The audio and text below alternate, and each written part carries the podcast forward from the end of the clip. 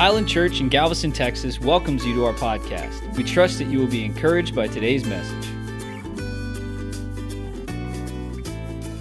Listen, you you I hope you realize the change that you really are bringing around the world because of the heart that comes out of this church.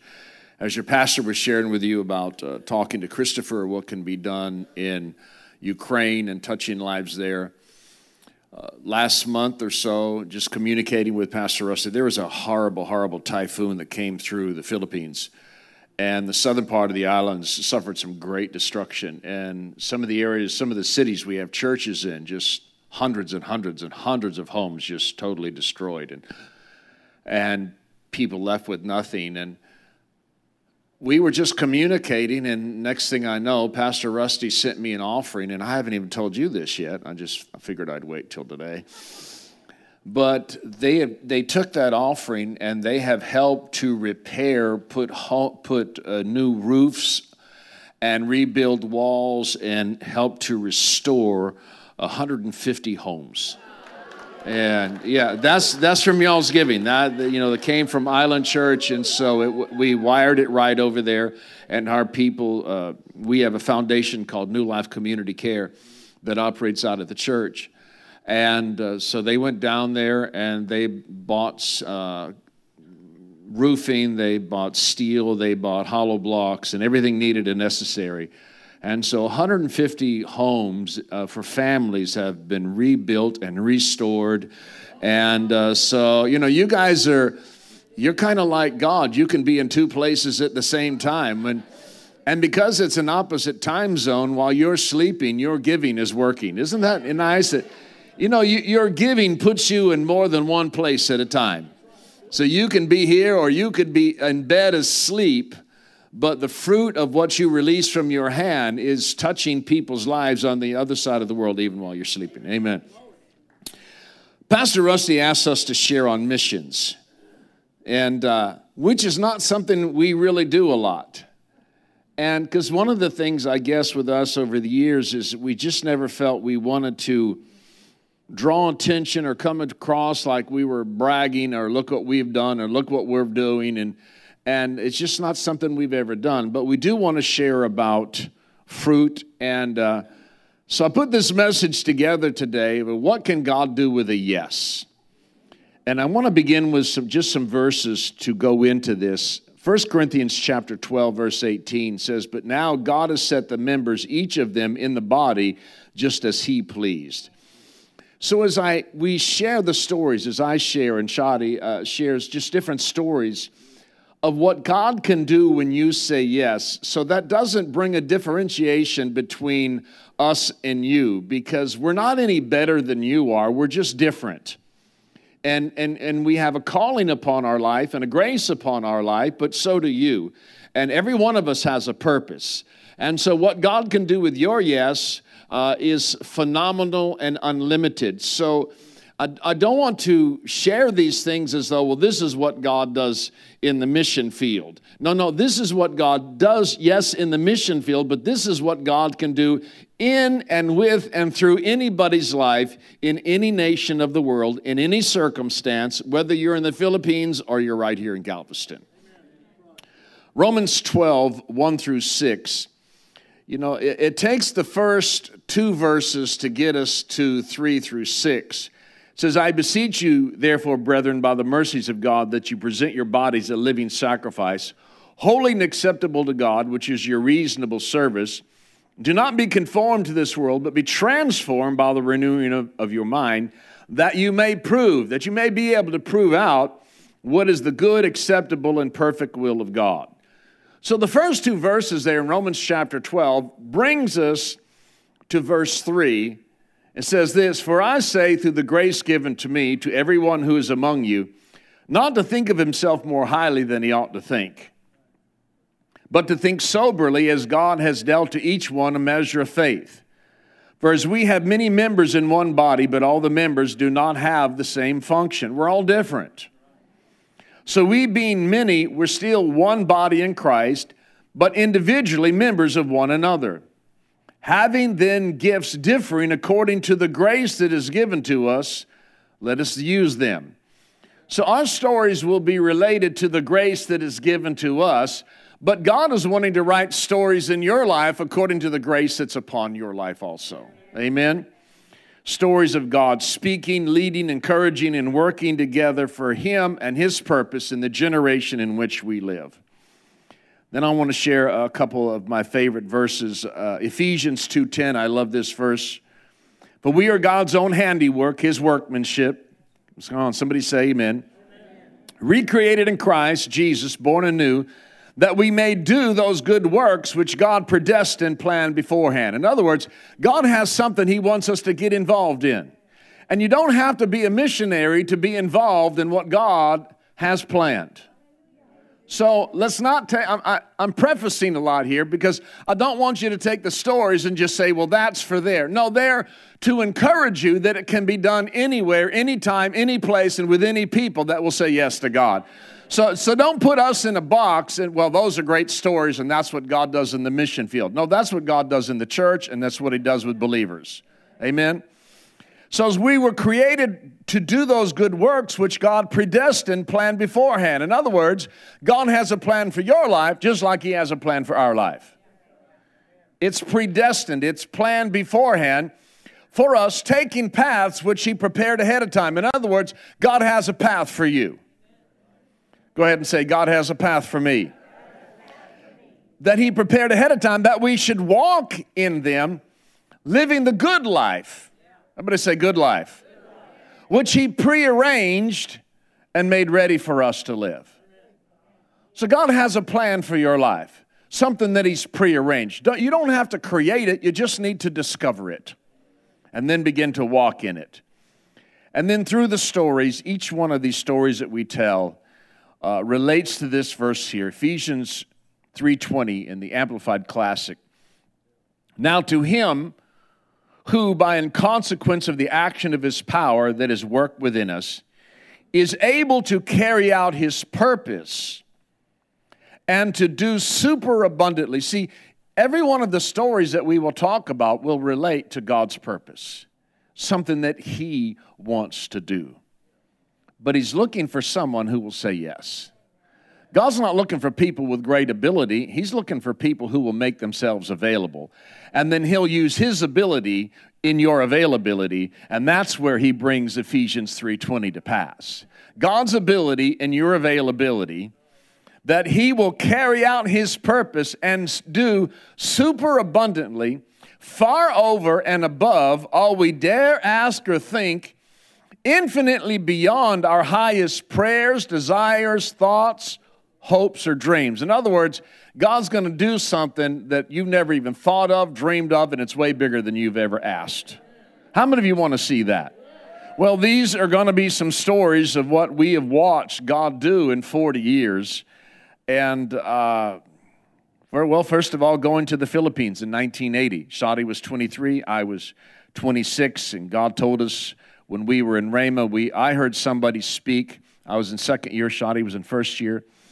I heard somebody speak on, that was from the Philippines. She heard somebody speak after school that day. Uh, uh, we're on our way home, and she goes, I know where we're supposed to go. Now, we had already been praying, Lord, show us where you want us to go. We, we knew that we weren't going to stay in the States, but show us where you want us to go. On the way home from school that day, she goes, I know where we're supposed to go. I said, Okay, where? Because I felt the same thing. She goes, We're supposed to go to the Philippines. I said, That's right. Yes, we are. She goes, I heard this guy speak today, and he was a short little Filipino. I said, No, he wasn't. He was an old white guy. And, and we thought we heard the same person, but we heard two different people from the Philippines, but God spoke to both of our hearts. And uh, he told her what nation, but the guy that I heard, God said, Go work with that man.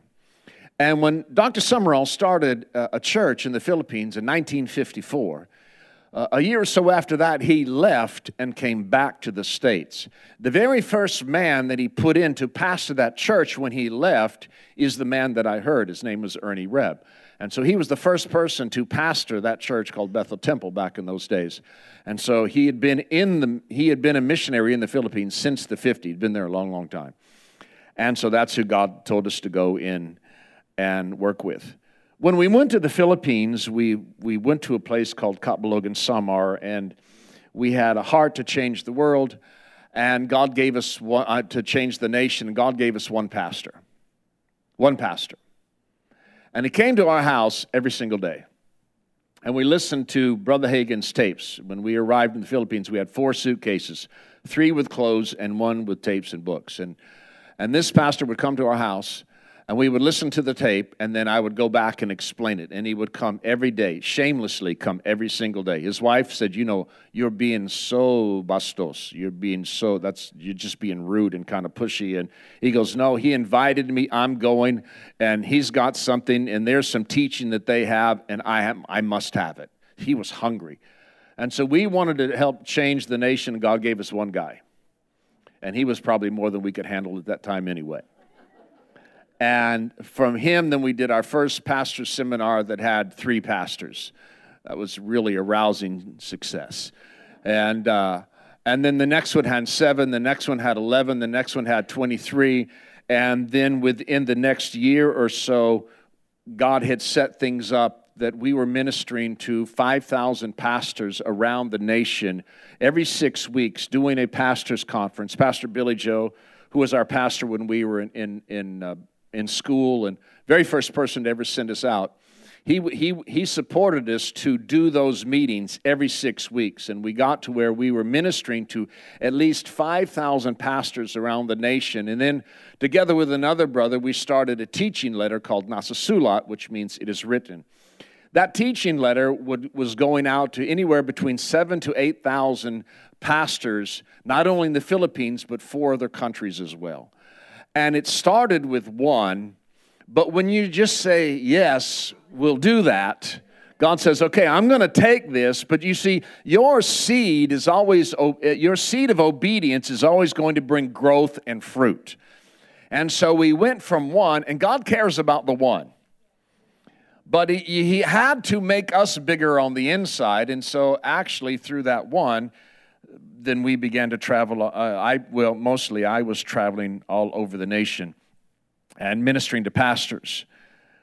We went to the Philippines in November of 1980. Four months later, we were in Manila to come to a conference of the ministry that we worked with, but also Kenneth Copeland had come in to Manila. He was doing his very first meeting in, in the Philippines, and it was a big deal, and we thought, well, it'd be really cool. And the first four months almost killed us anyway, and so we needed to. because the people we came to work with, we came to find out that they hated Brother Hagin, didn't like the word of faith, and they told every Filipino pastor they know, stay away from Paul and Shadi. They are dangerous, their teaching is extreme. They will split your church. It's bad. You know, they're, they're okay people. We believe they're saved, but their teaching is dangerous. Well, it was dangerous. It was dangerous to the devil. It was dangerous to darkness. It was dangerous to poverty. I mean, we got persecuted because we taught people that God wanted to bless them that God wanted to heal them, that God wanted to fill them with the Holy Ghost, and, and we got persecuted, and so we were ready to come to Manila. The first night of Copeland's meeting, uh, I was in the nosebleed section. It was in the Araneta Coliseum, 20,000 people, and I was way, way up there. And, uh, you know, it was still, it was good. After the meeting, I was leaving and I ran into Pastor David Sumrall. And he said, You know, I've been looking for you. He goes, I have a, someone brought a doctor to my church, and this doctor wants to go on a trip. Well, I have heard of another doctor, a Filipino doctor, who has gone up into uh, northern Luzon in Ifugao province, is way, way up north. And he wants to take a trip. And I have nobody really that I can trust to take him, but I do have one lady who knows this Filipino doctor. Are you willing, would you be willing to go as a missionary? You know, this is what you guys do, you know. He says, Would you be willing to go up there? And I said, Yeah, sure. He goes, I tell you what, tomorrow night when you come to the meeting, I'll connect you with him. And so you can meet them, and, uh, and then we'll work on, you know, you guys going up there. He goes, and I'll put you down front so you don't have to be way up there. So I said, yeah, yeah, we'll do it. So we show up the next night, And we get seated on the second row. You know, now you're down there where all the big wigs are and all the famous people are and everybody who is anybody. And so we're on the second row, and, and I meet this doctor. His name is Jim May. He's from Shreveport, Louisiana. And so when Copeland comes out and he says, Well, before we get going, I want you to, those of you, just turn around and, and greet the person behind you and introduce yourself. So we're sitting there on the second row, and the guy in front of me turns around and he goes, Hi. My name is Sam Carr. I'm from Shreveport, Louisiana. And he, and he was right in front of the guy next to me. And Jim goes, Well, hi, I'm Jim May, and I'm a doctor in Shreveport, Louisiana. So well, they kind of hit it off. And that's where I met Pastor Sam Carr. See, my yes brought me from the nosebleed section, and God positioned me right behind Sam, right there in that conference to meet that man, and I have known Sam, and we have had a wonderful relationship for the last since 1981.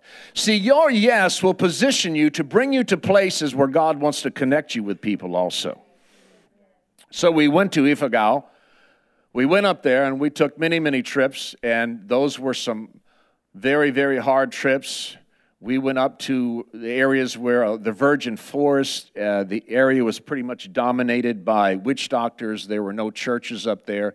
Make a long story short, after years of taking trips up there, there are now over 100 churches through that entire mountain region. Uh, not our churches, because we weren't starting churches back then, but, but things that God broke through that entire mountain region.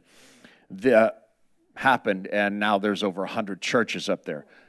Yeah, so that is wonderful. Um, Shadi, because of going up to Ifugao, uh, I went to the American Bible Society one day to take some, to find some Bibles of a limited dialect. And Shadi loves this story, so.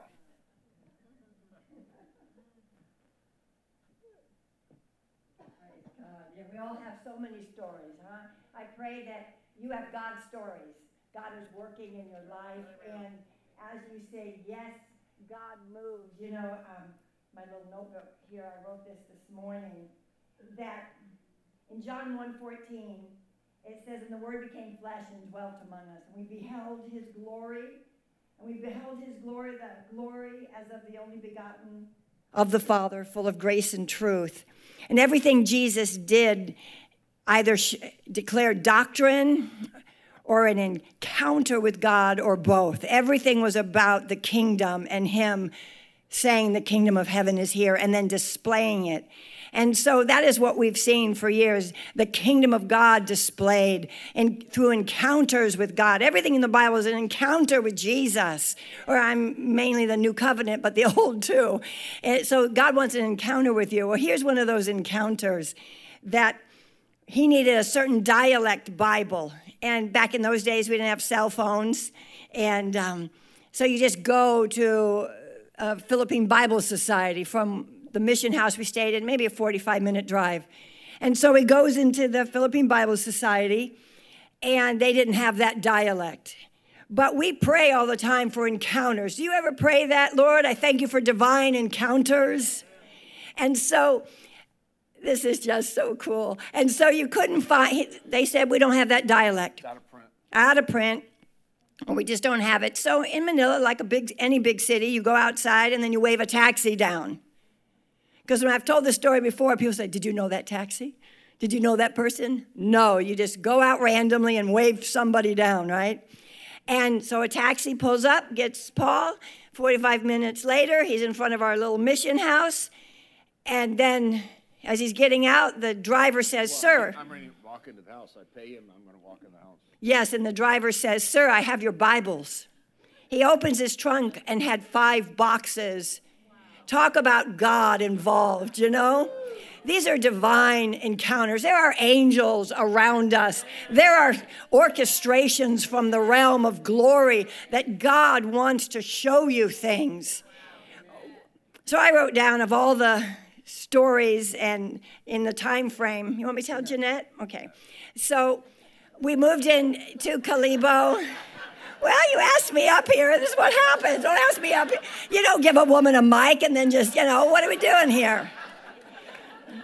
Amen, women? Oh, look at one guy over there. Yeah. You know, um, So it, we go into the town we're living in that we lived in for 10 years before we moved to Manila and started our church. And as you're walking around, and third world is a bit rougher than the normal look of things, you know, it, it's, um, it's tough. The, the, what you experience in third world nations, or probably politically correct developing nations. And I don't know if that's allowed here, political correctness, okay, whatever. And so, but it's just rough. And um, there was this lady walking around, bald headed lady. I was what, 23, 24. She looked around, maybe 35.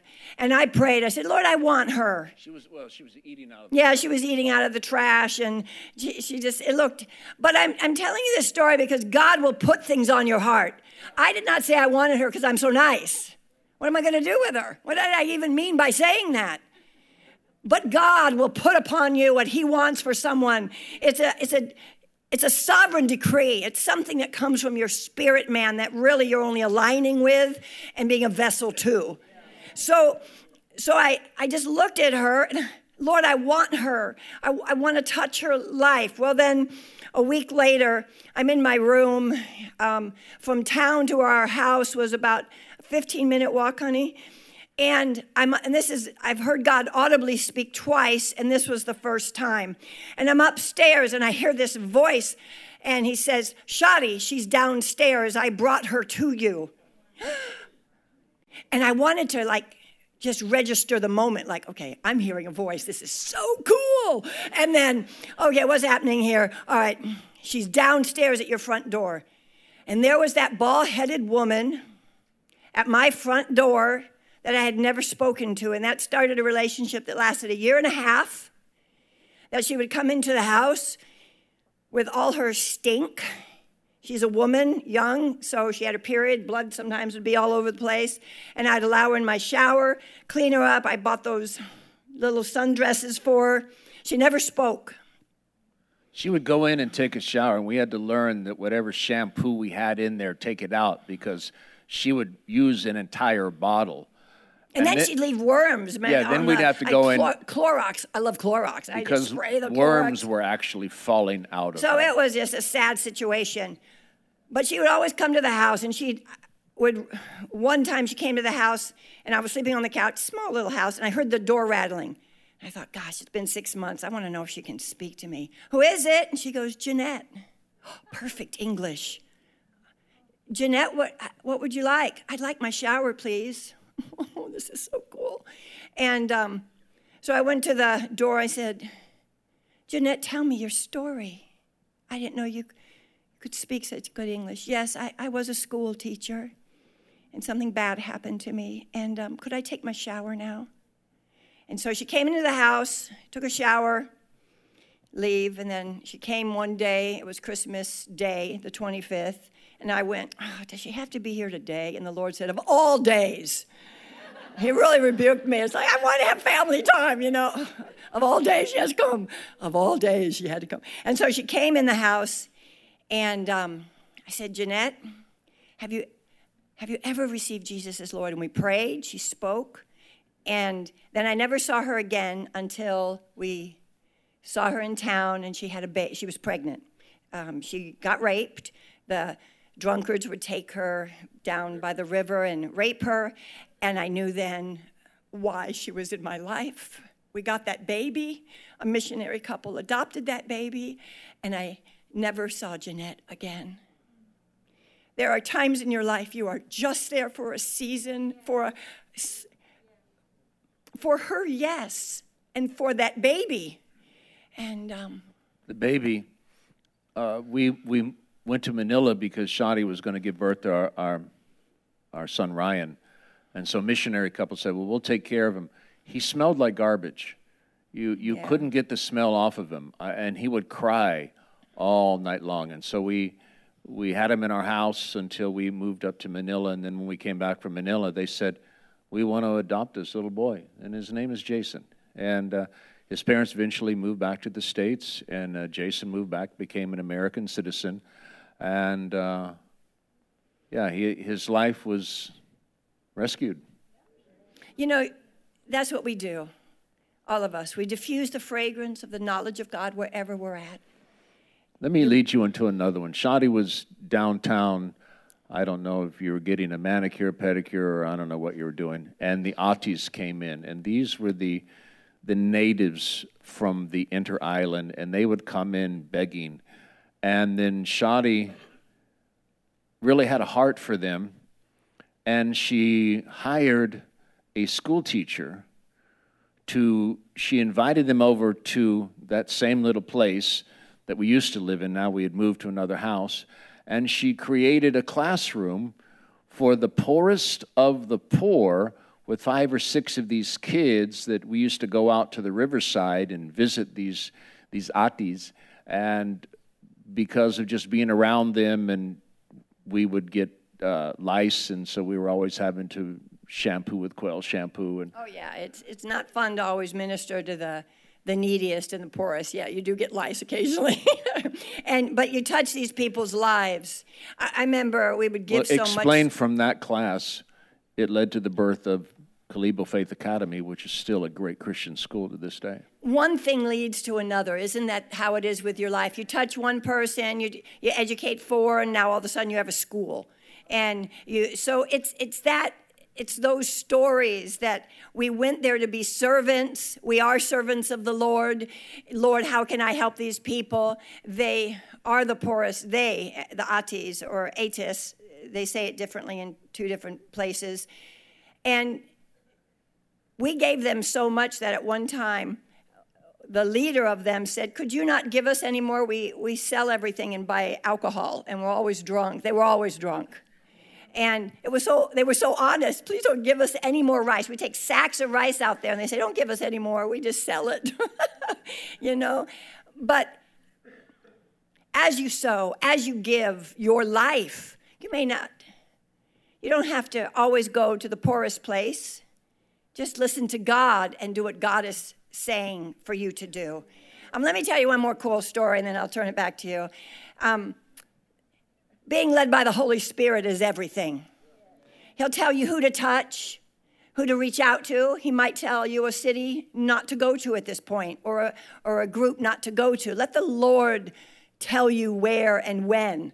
You can't carry everything of the world in your heart. You can pray, but well, as we're listening to the Holy Spirit and the word of God we take to the, the nations is the same word you preach here. I was so blessed by your service this morning. Beautiful things happening in that 45 minutes. Beautiful things. And um, so when we seek God and when you ask the Holy Spirit, Lord, what should I do? What is it you want me to do? The Lord will show you. He'll warn you. And Pastor Paul always traveled around. We were in the islands. And one day I woke up and it was windows, windows. So my first interpretation of that is windows, you know, spiritual windows. Windows from heaven will open, or windows. And windows, Shadi, check your windows. Win- check windows. Third time I heard it, I'm outside. He's home now. I'm watering the lawn, and I hear God audibly. Shadi, check the windows behind you. And so he was there, I'm watering. I went, Paul, God's speaking to me again. This is so cool. What's he saying? He's saying something about the windows. So, as uh, tall not, as I am, I'm not hearing anything. I'm not getting no. nothing. Well, we all got our gift, you know. so, um, so I'm just like watering, and as tall as I am, the kitchen window was behind me. Now, in the Philippines, every window has bars on them. In the islands, yeah. Bars, and it's bolted in because there's so much crime. And even your, in the, out in the province, your walls that cover around your house have broken glass on it. Trying to tell someone you're going to hurt you come in my house, you know. Okay. So, so God said, check the windows. So I reached my hand back. Now remember, these are bolted in bars, and they came out my hands. And then God is saying, check all your windows, all the windows. Someone, I believe it's because they know he, that he travels in and out. And we're the only, there's a few missionaries there, but in Asia, I am so hard to hide. You know, it's like, Who did that? Oh, that tall lady. I cannot go anywhere. That tall white lady. She's over there.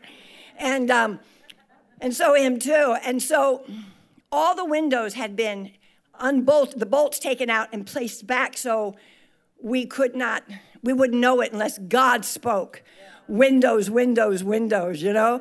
So God wants to protect you. You know, one time I came out of my house, uh, out of my back bedroom, small 800, 600 square foot house, tiny, and he's traveling. And I come out of the back room, and there's a man sitting in my, my living room. And to this day, every time, if anyone's ever had a trauma, you kind of not maybe relive it or you see it. You may not feel it always, but matter in the evening when I come downstairs, I always look on the couch because that man was sitting there. And a week ago, that man walked by my house and said, What would you do if I grabbed you and kissed you? And he was a tall Filipino. And um, said, I rebuke you in Jesus' name. And then so now he's in my house. Paul's not there. So I look at him, and the Holy Spirit said, Go get your children. Do not confront him. And see, God had to say that because I would have. There's a time to confront, there's a time not to. So I turned around, got my two babies, and really I had to kind of walk past him to go outside and go get a, another guy. And so, um, you want to tell him what you did? Well, then say it. So anyway, he left. You got a mic, say it. he left. When Shadi came back with a, a missionary that lived not too far from there, he was gone. So I came home and she told me all about it. So I think it was a couple days later, and he comes walking down the road. And he's walking by the house, and I said, Hey. And the Spirit of God says, Just be calm. Be calm. So he was walking by the gate, and he re- came over to the gate. I said, Hey, I, I, I, hear you came by the other night. And he, oh. and he walked up close enough to the gate, and I reached over the top and grabbed him by his head and pulled him in and rebuked the devil right out of him. Said, I rebuke you, devil, in the name of Jesus, you unclean spirit, come out of him in Jesus' name. And he screamed and ran home. His home was two houses down from and ours. the coolest thing, because he felt so ashamed now, he knew that we were looking for a house for an orphanage. He moved to another city like five hours away and then gave us his house for the orphanage. so God triumphs in everything. you know, I mean, so we have story after story. You know, you just walk in your authority, walk in your love, touch your nation, and you have God encounters. May God give you dreams and visions and show you what to do, what not to do, and um, listen to the Holy Spirit. What, what you preach here is what we do there. And of course, uh, we were talking about stories. I, I've never heard so many great stories as Rusty, Pastor Rusty. I said, Why do you want us to tell you stories? I just love hearing you tell stories but we could go on forever. Actually, I could go on forever. Yeah. So I will I'm, I'm down. ready to go on, yeah. Yeah. No, this hand. Other hand. Other way.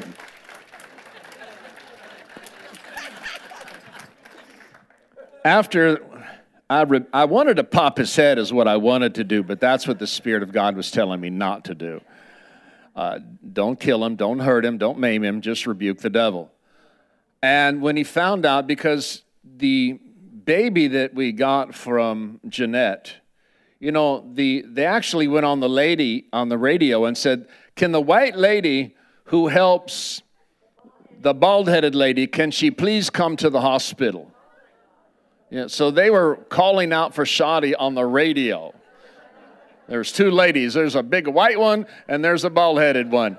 And, uh, and they wanted Shadi to come because she was in the hospital and wanting to give birth. Well, we got Jason, we got the little boy from uh, her, and after that, we, we never saw her again.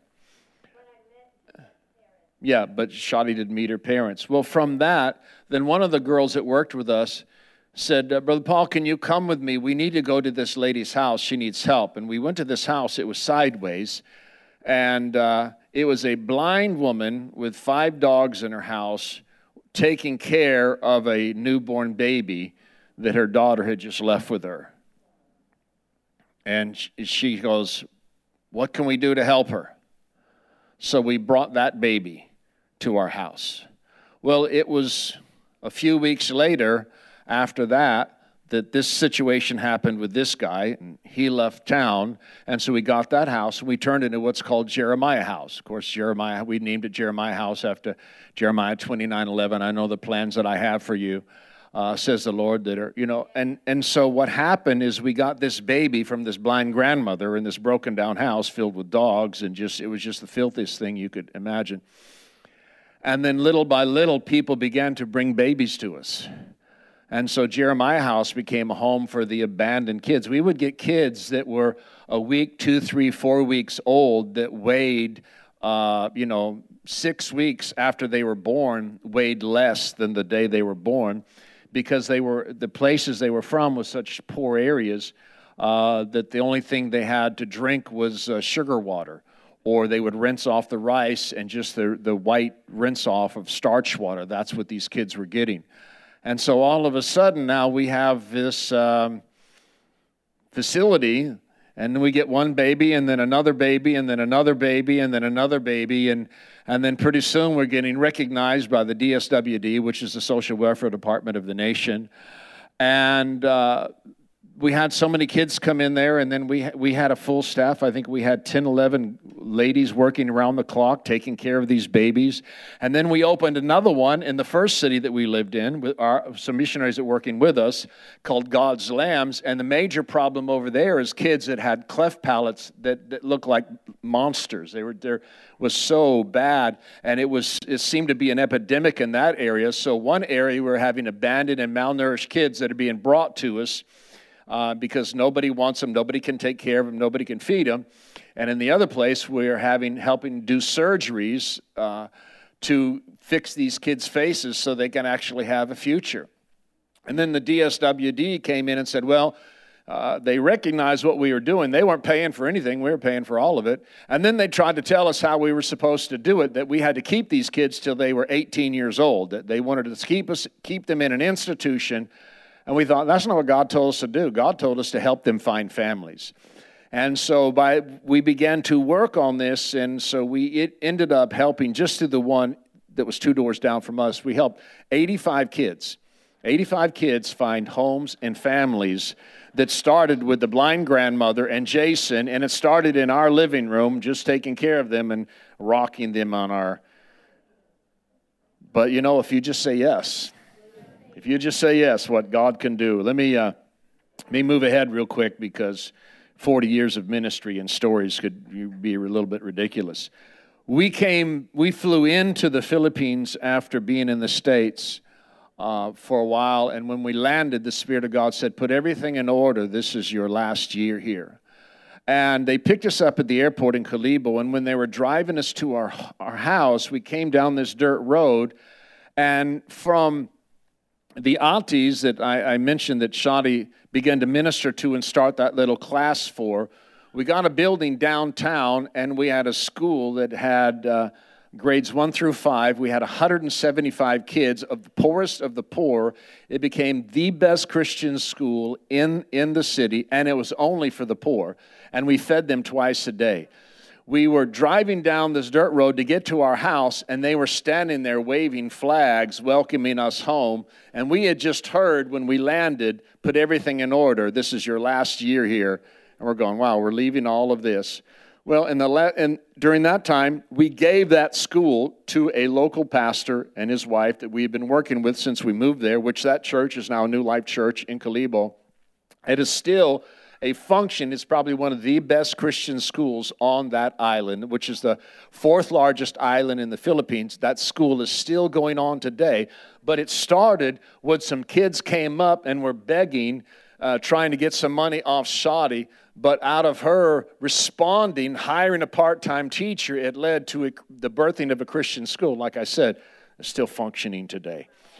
Um, we, when we went to Manila, uh, we thought we knew why we were there. And somebody came up to me and said, Look, there's a lady that, that really wants to talk to someone about the Holy Spirit. Would you talk with her? I said, Yeah, I'm not alone, but I had this guy go with me. So we met, we talked to her. I was leaving the restaurant. She said, Would you pray about doing a Bible study at my house? And I said, Sure, I'll pray. Well, you know, if somebody asks you to pray about something, you can always say yes. A lot of times we forget and pretend like we did, and we really didn't. Um, but my prayer on the way home was, Lord, you know I don't have time to do this. That was my prayer. I've been in the Philippines 10 years already. I'm ministering to 5,000 plus pastors around the nation. I'm traveling, and there's so and, and, and in my mind, I'm thinking, God, you know, I'm, and, and it was kind of arrogant. Uh, I'm bigger than this. I can just see it now. Three ladies around a dining room table.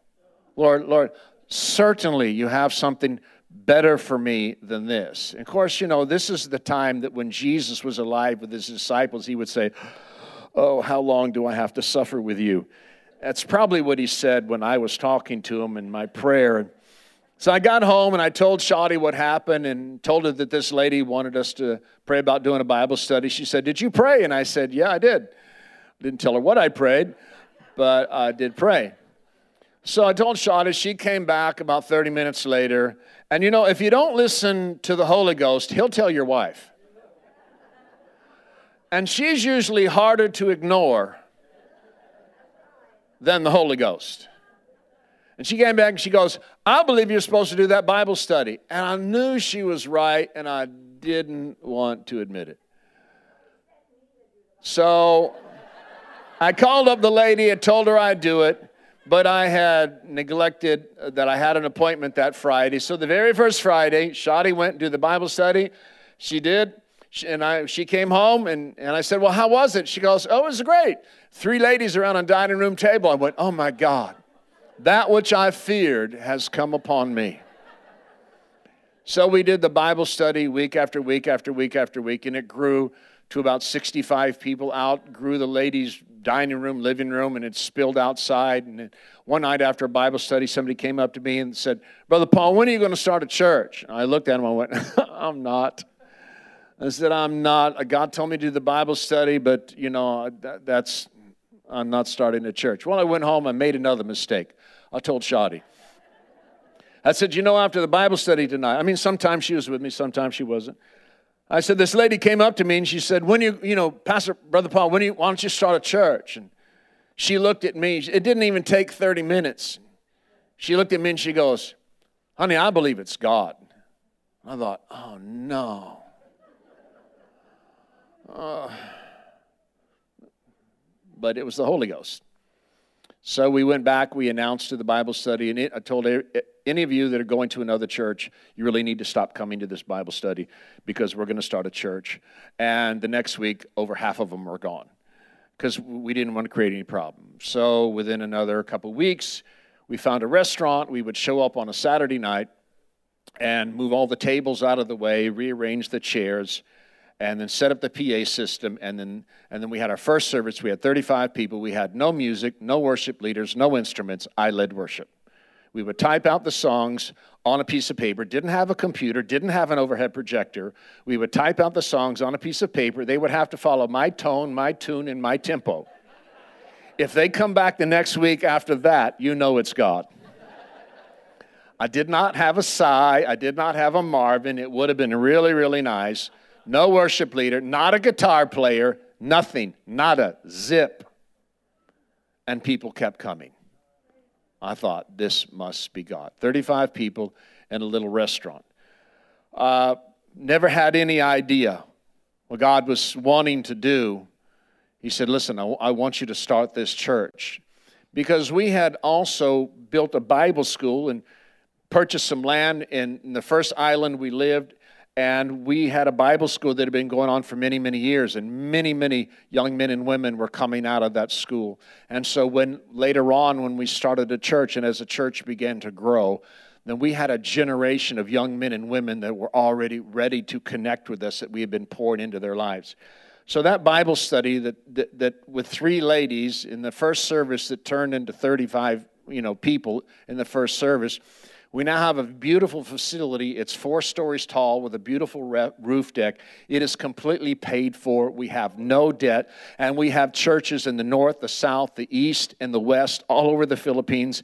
Just since the uh, COVID has started, we've already, in the last two years, we've started another five churches. We have churches in Nepal. Um, let me see.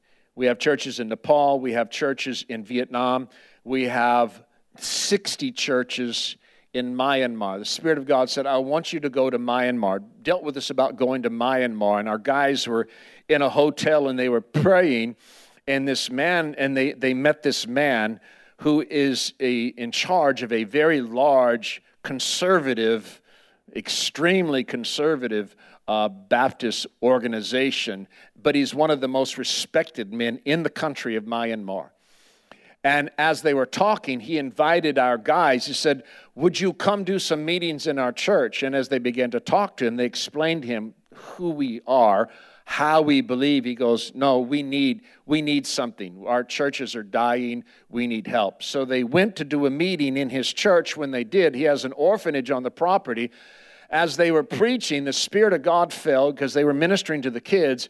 Every kid in the orphanage got filled with the Holy Ghost and, and spilled out of the rooms and came into the main sanctuary. And as Pastor Edwin was preaching, the Spirit of God fell, and every one of them Baptists got filled with the Holy Ghost, began to speak in tongues, and they stayed there for another four or five days ministering to them. And then Pastor Voss says, You've ruined our lives. You can't leave now. What, where do we go from here?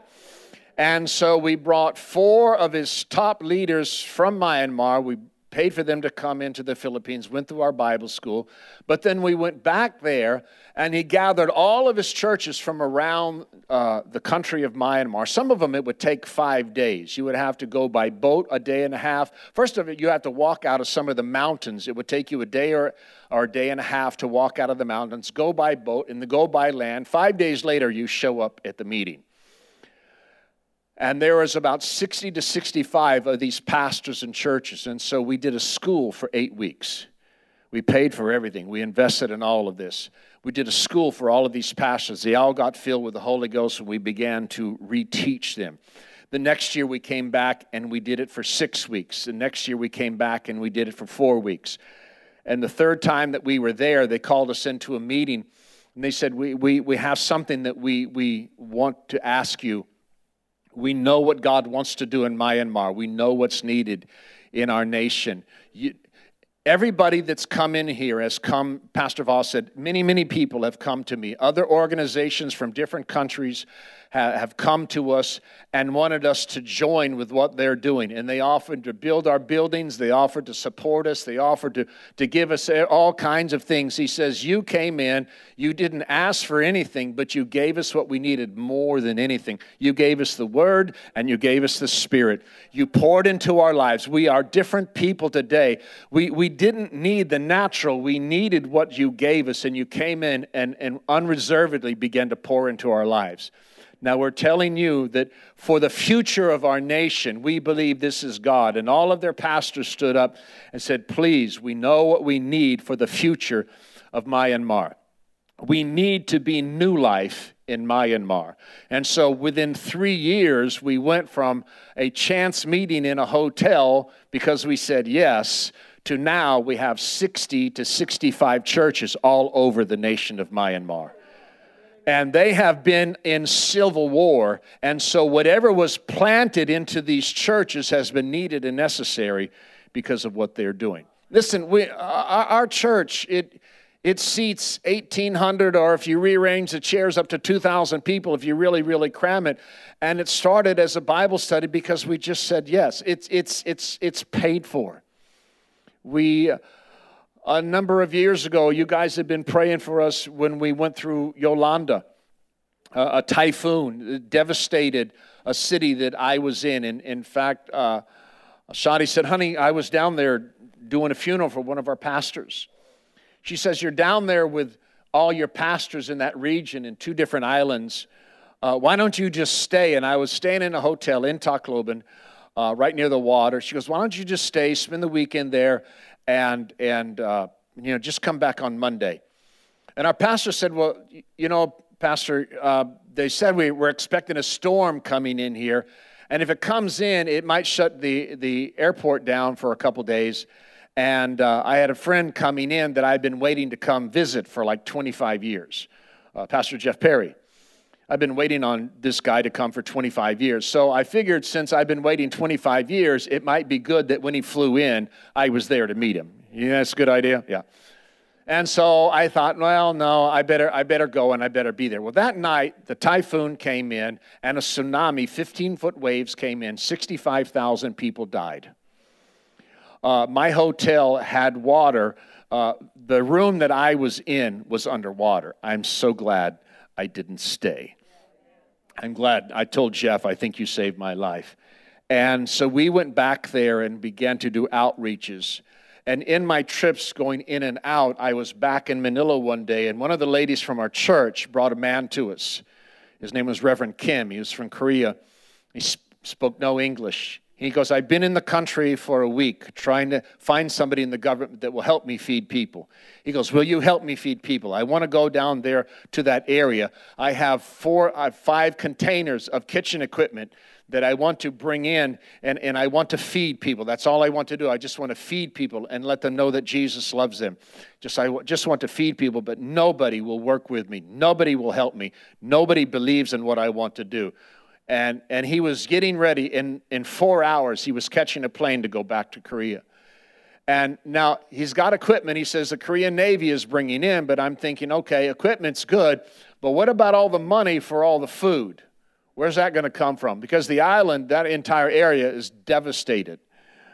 And on the inside, I hear this do it.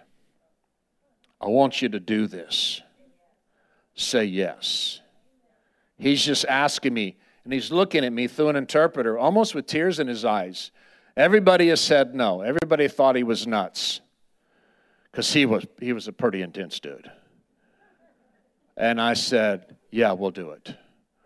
Well, a week later, I was back down there. Korean Navy came in. They unloaded five containers. We took those containers. The Korean Navy helped us clean out a space, and we, we got uh, cutting machines and welding machines, and we opened up the containers and we created a field kitchen.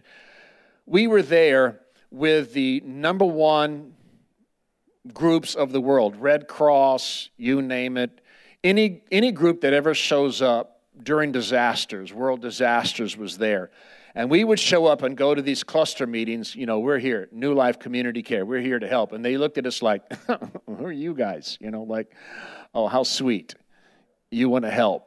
You guys, nobody's ever heard of you. You're a nice little church group. And yeah, okay. And so they would just kind of slough us off. And we had meeting here and meeting there and meeting here. And everybody just kind of just patted us on the back and was trying to politely say, you know, go away. You're bothering us.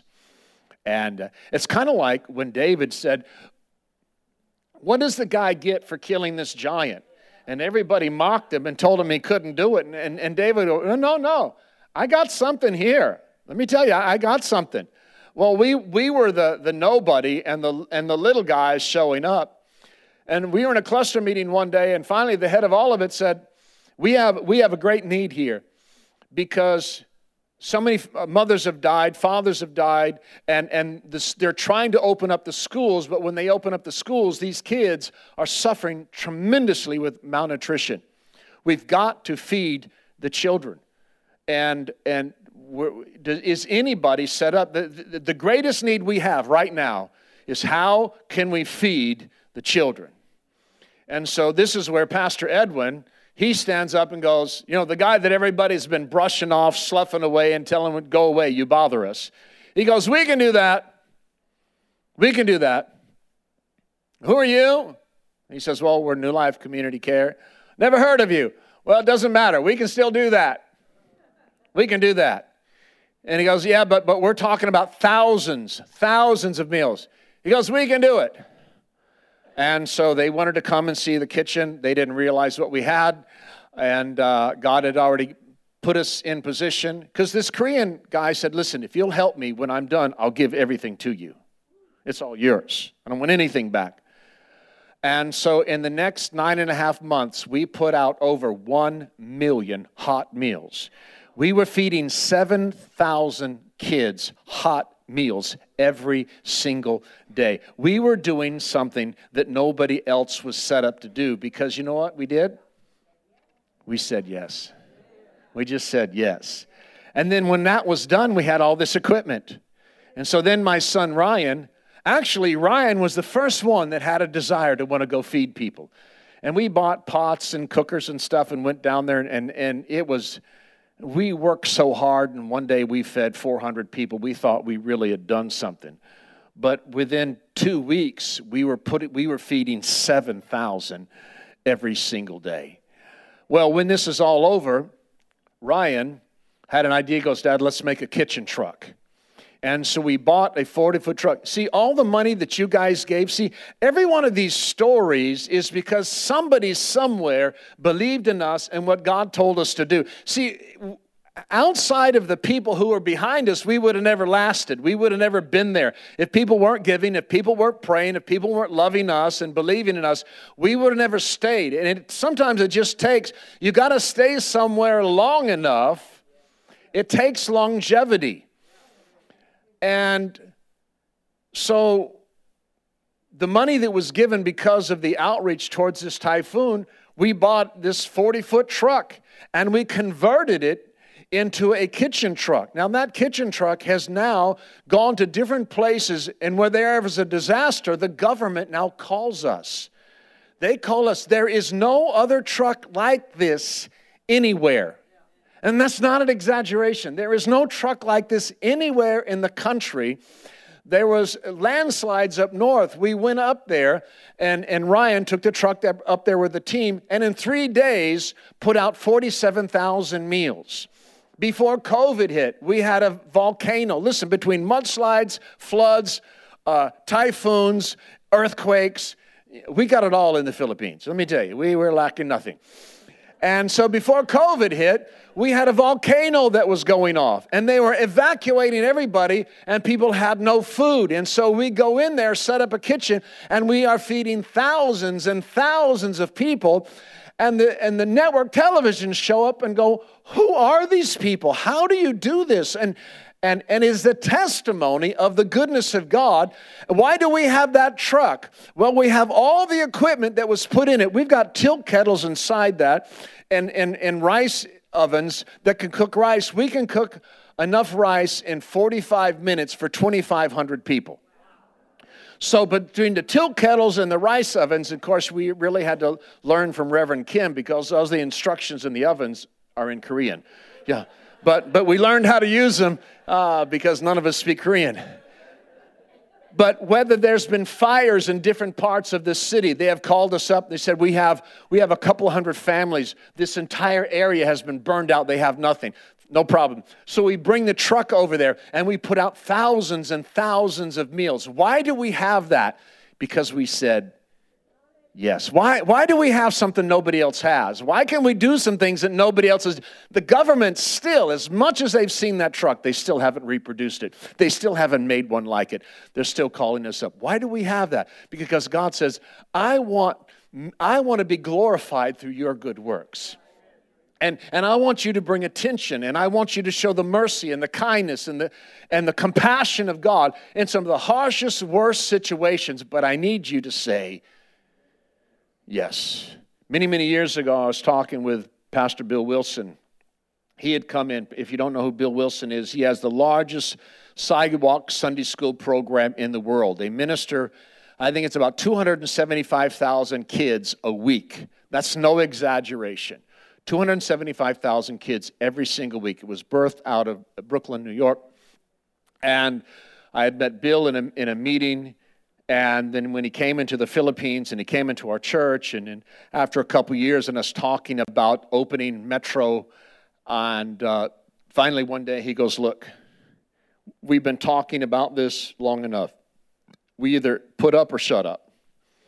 We either do this or we just quit talking about it.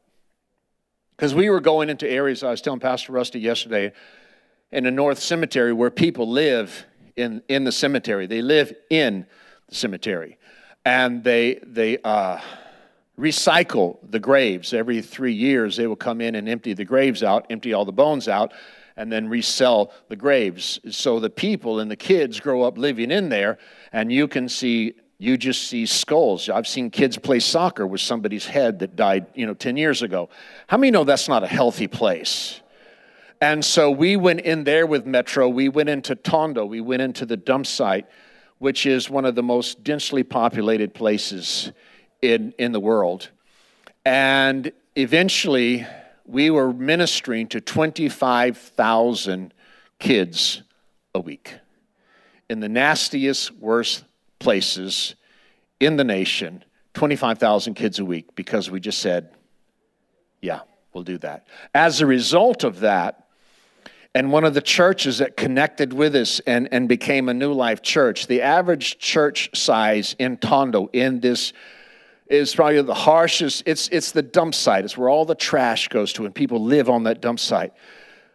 And there's a place near Tondo called City of Rats, where kids are, are disfigured, and you can see all the scars on them when they're babies, where rats come in at night and, and, and just chew on their faces. That's, it's actually called City of Rats. Uh, cats don't go there, they'll get eaten. And, uh, and so, because of the outreach in this area, which Metro went into the worst area to reach these kids in, in, the, in the most devastated place you could possibly go to. As a result of that, working with Pastor Philip, and then Pastor Philip had a his son-in-law, Pastor Herbie, who was associate, which we later transitioned Pastor Herbie to become pastor of the church. The average church size in Tondo is about 50 to 60 people. New Life in Tondo is about 2,000. It's about 2,000 people. And they have a building now, and I'll, and I'll close with this because I, I could go on and on.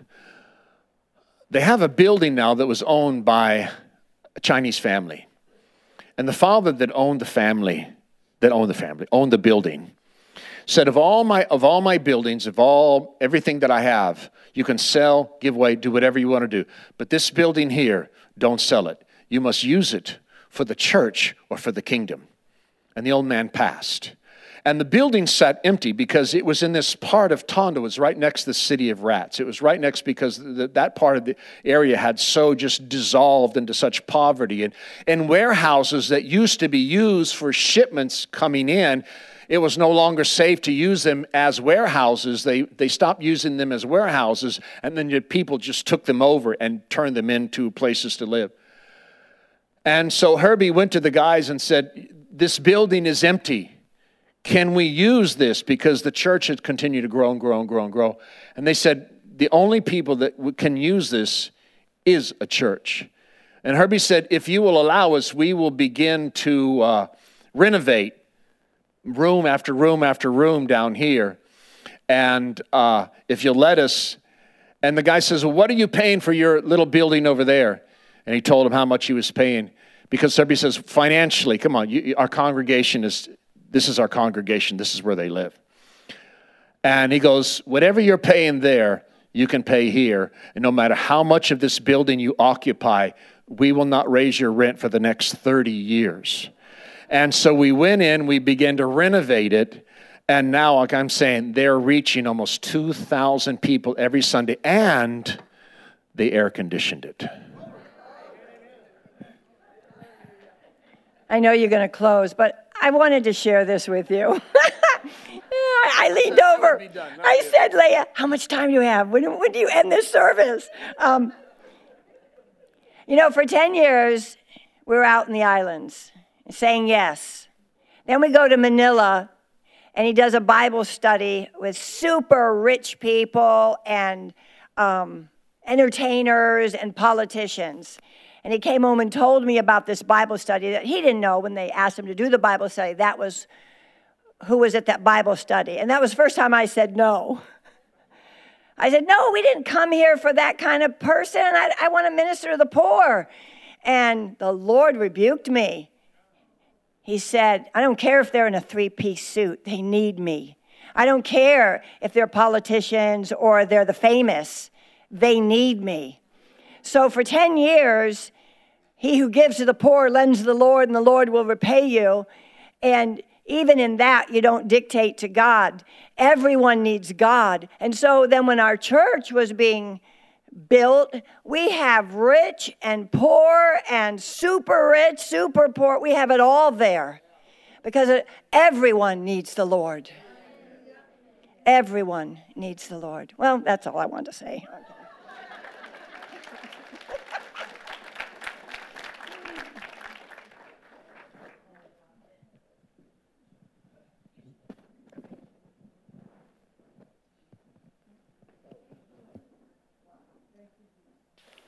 Well, what do you think?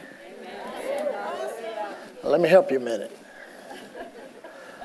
Because the Lord is going to not only give you an opportunity to say yes, but some of you have, sh- have should have said yes a long time ago. God will give you a second chance. You have to understand something about what they're saying. Lee and I have experienced the same thing in our lives. You don't say yes when everything in your life is perfect. You'll never find that place in your life.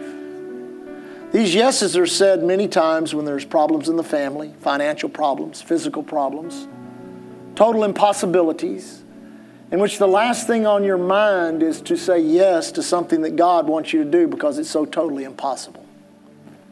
But those are the time, times in which faith takes hold, in which you really experience the compassion and mercy of God in order to get the grace of God upon your life.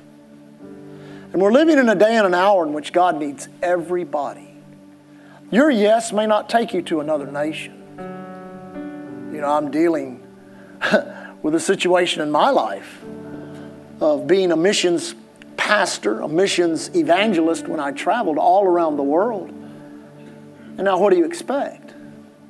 In my own family, my own daughter, what do you think she's going to do? What do you think she wants to do? When people ask her, What do you want to do? What do you think she says? I want to be a missionary. and go to the nations of the world.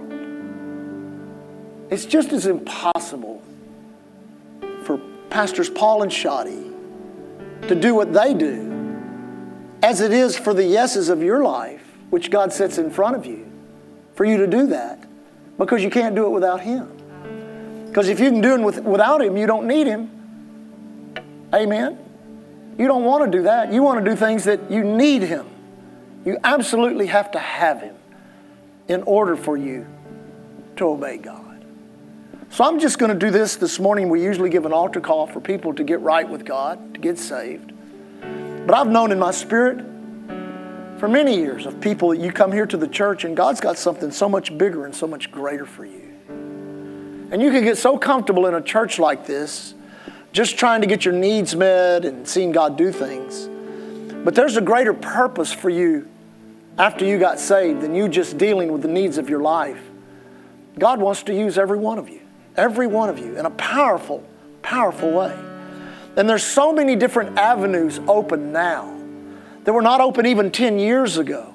And I know people are saying, well, the nations are shut down and this and that. But listen, in a moment's time, there's no telling what can happen. And the thing about it is, is you can have a thousand no's in your life, but it's the one yes that you say to God that will change your life forever. And you know, you can always serve God thinking that I'm going to serve Him into a place in which I can really be obedient to Him. I've heard people say that when I get this built, I get this done. I, I, if I marry this person or if I, if I do this, then I can really, you can't do that. You cannot do that. Yes begins at the altar with salvation. When you say yes to Jesus. Then yeses begin to, the, the, the, the choices for yes to be said come not so spectacularly because see they're telling you about a yes that happened to them after they were married after they were in bible school and they weren't there just living the you know the high life. They were there struggling in bible school believing god to finish uh, trusting god for a word to, to do what god had called them to do.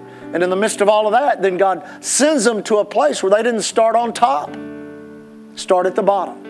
But just you, you got to keep saying yes. This is the key to what God wants to do in this day and hour. You say yes when you get saved, you say yes when you get baptized in the Holy Ghost. You start coming to church, you're being taught the Word of God. You begin to say yes to, to, to giving, to tithing. We take missions offerings here, you start saying yes to missionary support. Your own personal life, you begin to support a missionary. You start saying yes to the Sunday night service, where you never said yes to a Sunday night service before.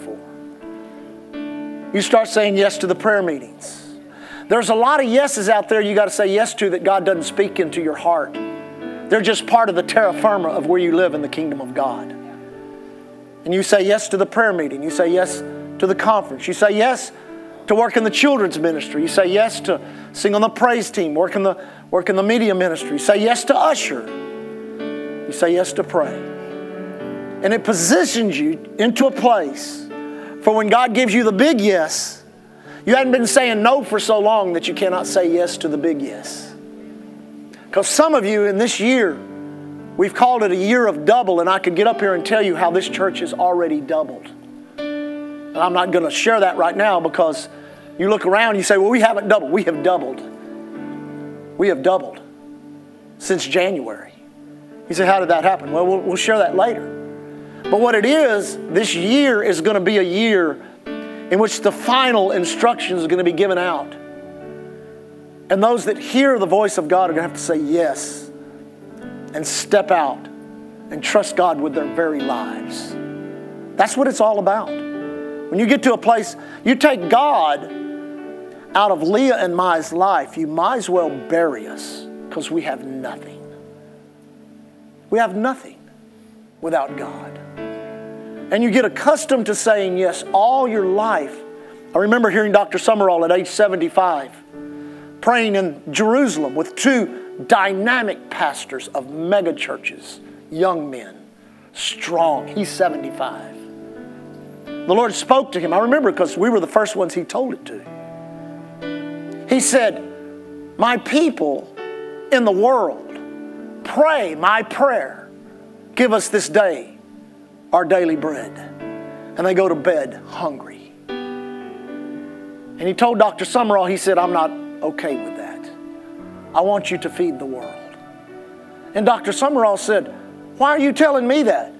I've got two pastors in the room next door, both of them pastor mega churches, both of them in their late 30s. They can do this forever.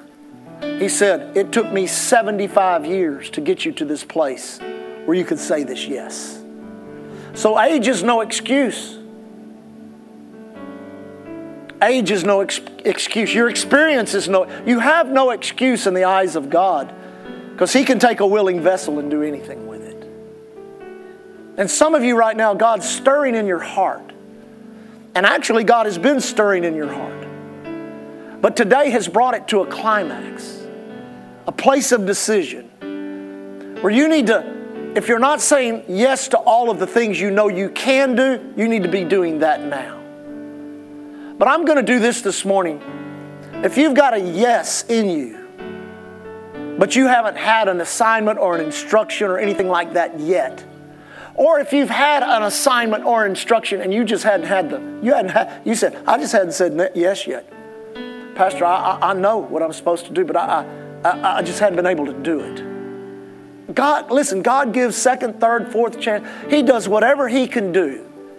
He brought, he brought this wonderful couple here to share these, these testimonies. They can teach and preach better than I can. But what's inspirational about these testimonies is what they're saying is you guys already got faith on the inside of you. You just need an opportunity to respond and to show God you're available. That's a public showing. We can say it quietly in our hearts every day, but I answered a bunch of altar calls when I came back to the Lord. Every time they said, if you want to serve God, if you want to go to the mission field, if you want to pastor a church, if you want to be an event, I got up there in every one of those calls. I was listening with everything I had. Just say it, Lord. Just say it. I'll do it. You know why I did it was like that? Because He saved my life. He saved my life.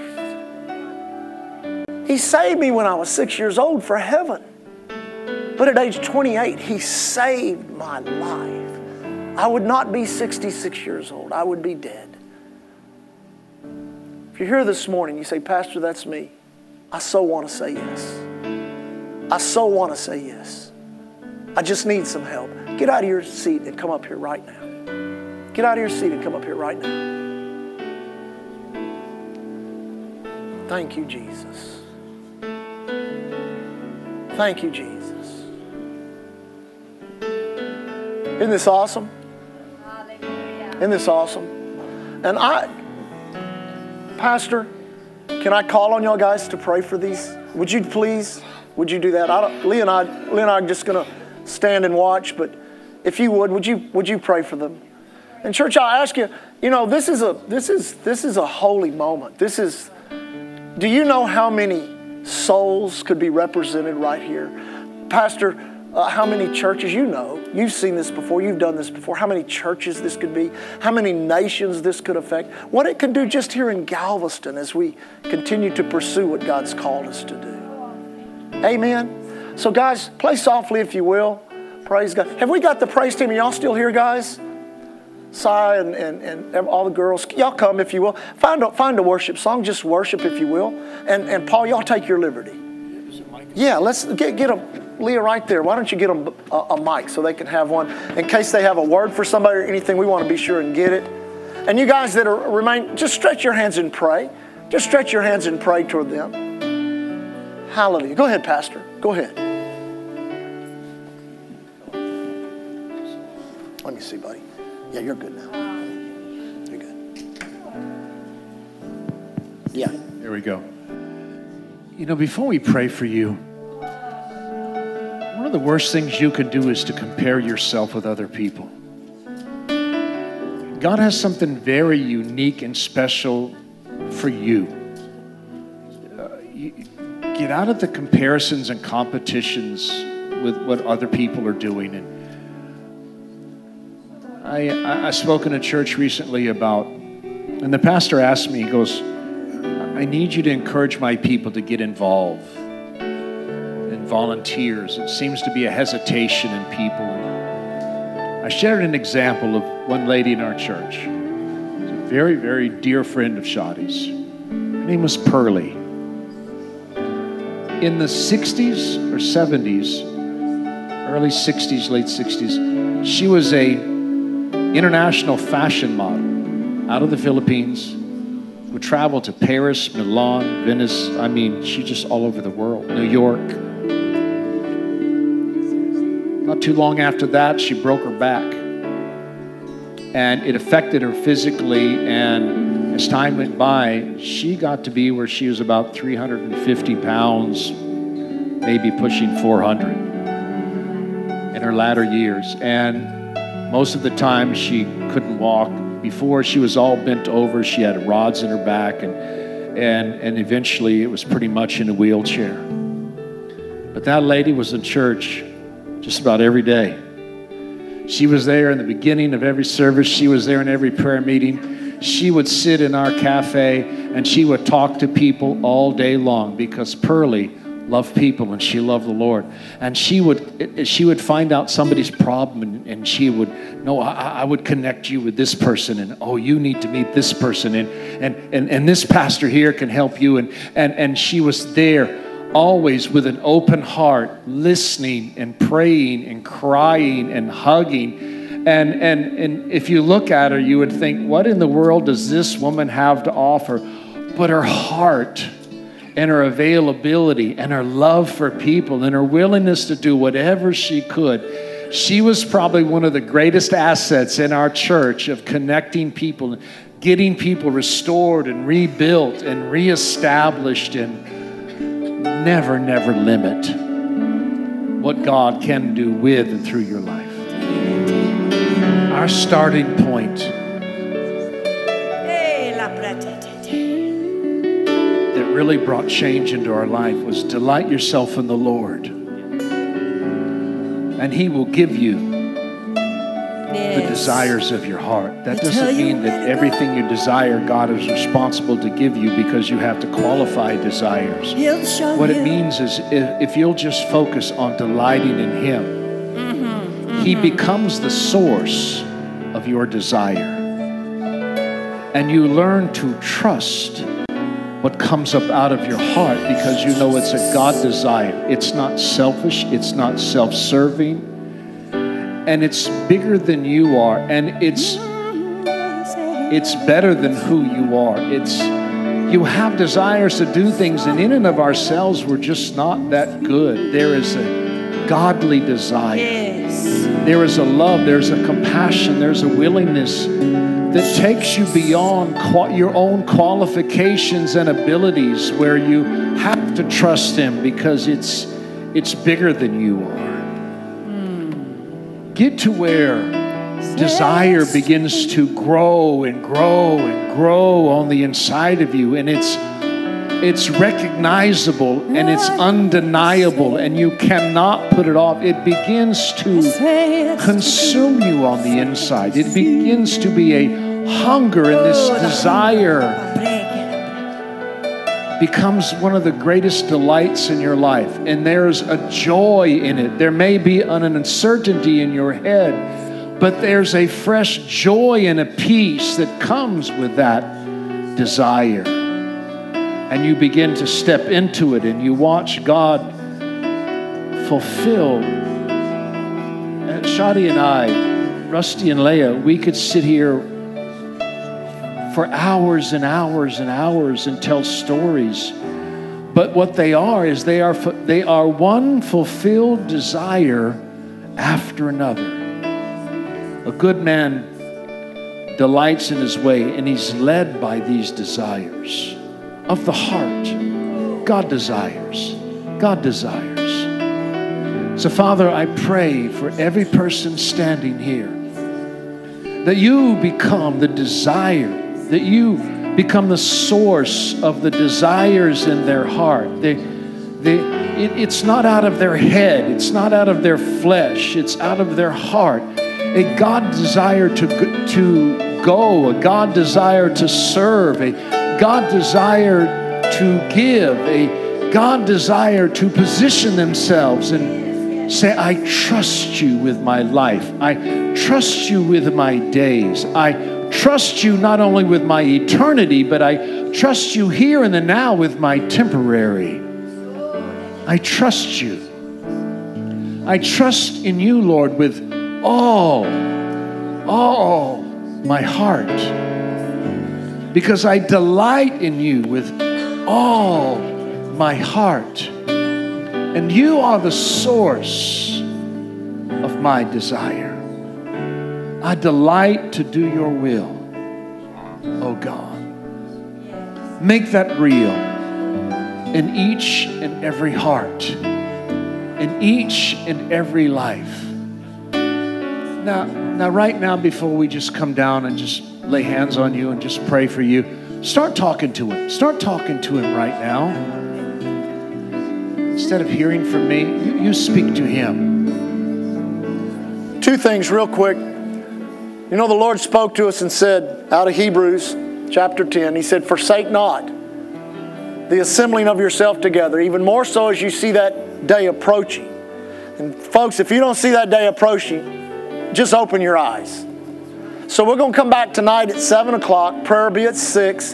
It's just another opportunity to say yes. That's all it is. And you get enough yeses built up, I guarantee you it will position you for that, for that big yes. The Lord spoke something to me out of the Word, and it just keeps stirring. So I'm going to, I'm going to, I'm going to read it to you. It's out of Isaiah chapter 60. It's the last verse. It says, "A little one shall become a thousand, and a small one a strong nation. I, the Lord, will hasten it in His time." And the Lord spoke to me, "Get ready. The little thing's going to become a big thing." Because we have the answer. Do you understand that? To everything that's going on in this world, we have the answer. So we need to ready ourselves for not what's fixing to happen, it's happening now. It's happening now.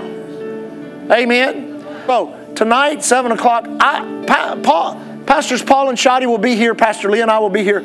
We're just going to trust the Holy Ghost to see what the Spirit of God's going to do. We're just going to declare one of those Holy Ghost meetings. Let's see what the Spirit of God will do tonight speak to you, touch your life, heal whatever you need. Let's just believe God. Because one thing about hearing about God, it's another thing to experience Him. Listen, we've said this for years. If all we have is Christian philosophy, we're no different than any other religion in the world. Amen? But we have a God that says something and does something. Amen? There's a God that says it, and He is the God that does it. Hallelujah. Isn't that good? I'll ask you one more thing. Prepare yourself tonight. We want to receive a special offering for them to bless the work at New Life. They talked about their church seating 1,800 or so. And uh, they don't tell you, though, they have five and six services on Sunday just to help the people, hold the people. Amen. I've been there and been there and preached all those services, and it's quite, a, quite an undertaking, but quite a joy. Amen. Praise God. Father, thank you so much for today. Lord, this is one of the milestone moments at Island Church. When we as a church, we say yes to your plan, yes to your purpose, yes to your will and all that we do. Lord, we see the miraculous things that you're doing right now. Father, we thank you that at an appropriate time we'll share all these wonderful testimonies with the church. But Father, we declare that now is our season of yes. You spoke to us about double in 2022. For our shame, we have double. For our confusion, we rejoice in our portion. And in our life and in our land, we're going to possess double. In Jesus' name. Father, for your protection, thank you no evil befalls us, no plague comes nigh our dwelling place. Angels have charge over us. Thank Father, you bless our going out, our coming in, the righteous labor of our hands, all that we do. Thank you, Father, that angels are encamped round about us. Stir evangelism in our heart let the fire of God to reach the unreached, tell the untold, and Father, to love the unloved. Lord, let it stir our spirit man as individuals, as families, and as a church. We ask in Jesus' name. Lord, as we leave today, we walk in faith and love towards you and love toward one another. We leave as the ambassadors of Christ you've called us to be. Thanking you, Lord, here at Island Church. We're covered by the blood, empowered by the word, anointed by the Holy Ghost. God bless you. Thank you for listening to Island Church's podcast find out more information about Island Church in Galveston, Texas, visit our website at islandchurchgalveston.com. Hallelujah,